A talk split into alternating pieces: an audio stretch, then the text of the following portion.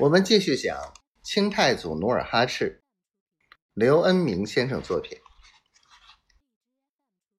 天空乌云滚动，蛤蟆在泥沼中焦急的鼓噪，远远处时不时传来沉闷的雷声。努尔哈赤站在河岸，赤着脚拉上最后一网鱼，清了网。呼叫着同伙，正准备回家。忽然，河谷北面的斜坡上，探马领着一个六十多岁的老人走来。来人越走越近，努尔哈赤看着老人酱紫色的脸庞、扫着眉、大眼睛和下巴上的一块伤疤，禁不住一怔。这不是当年在辽东边墙给我烧饼吃的那个好心的老汉吗？是他是他，丝毫没错。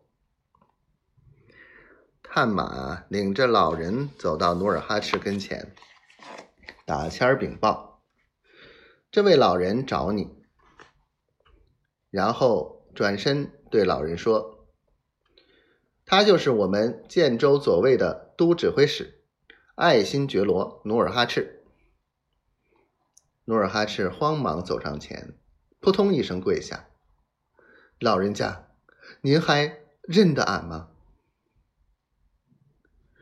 老汉过意不去的扶起努尔哈赤，紧皱双眉望着努尔哈赤，追忆着往事。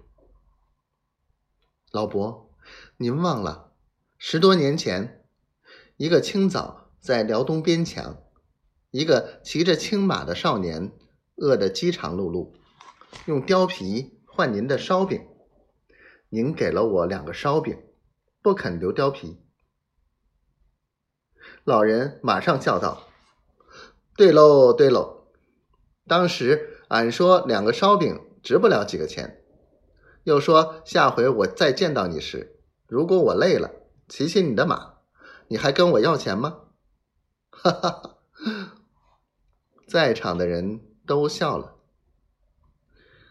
老伯，俺还不知道您尊姓大名。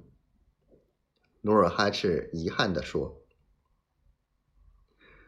姓范。”老人刚说出姓氏，又改口道：“姓万。”因“范”和“万”两个字语音相近。